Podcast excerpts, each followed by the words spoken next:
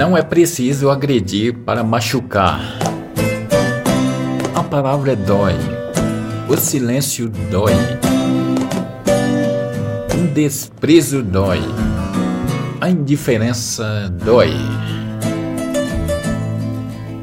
Se ouvires a voz do vento chamando sem cessar, se ouvires a voz do tempo mandando esperar, a decisão é tua, a decisão é tua.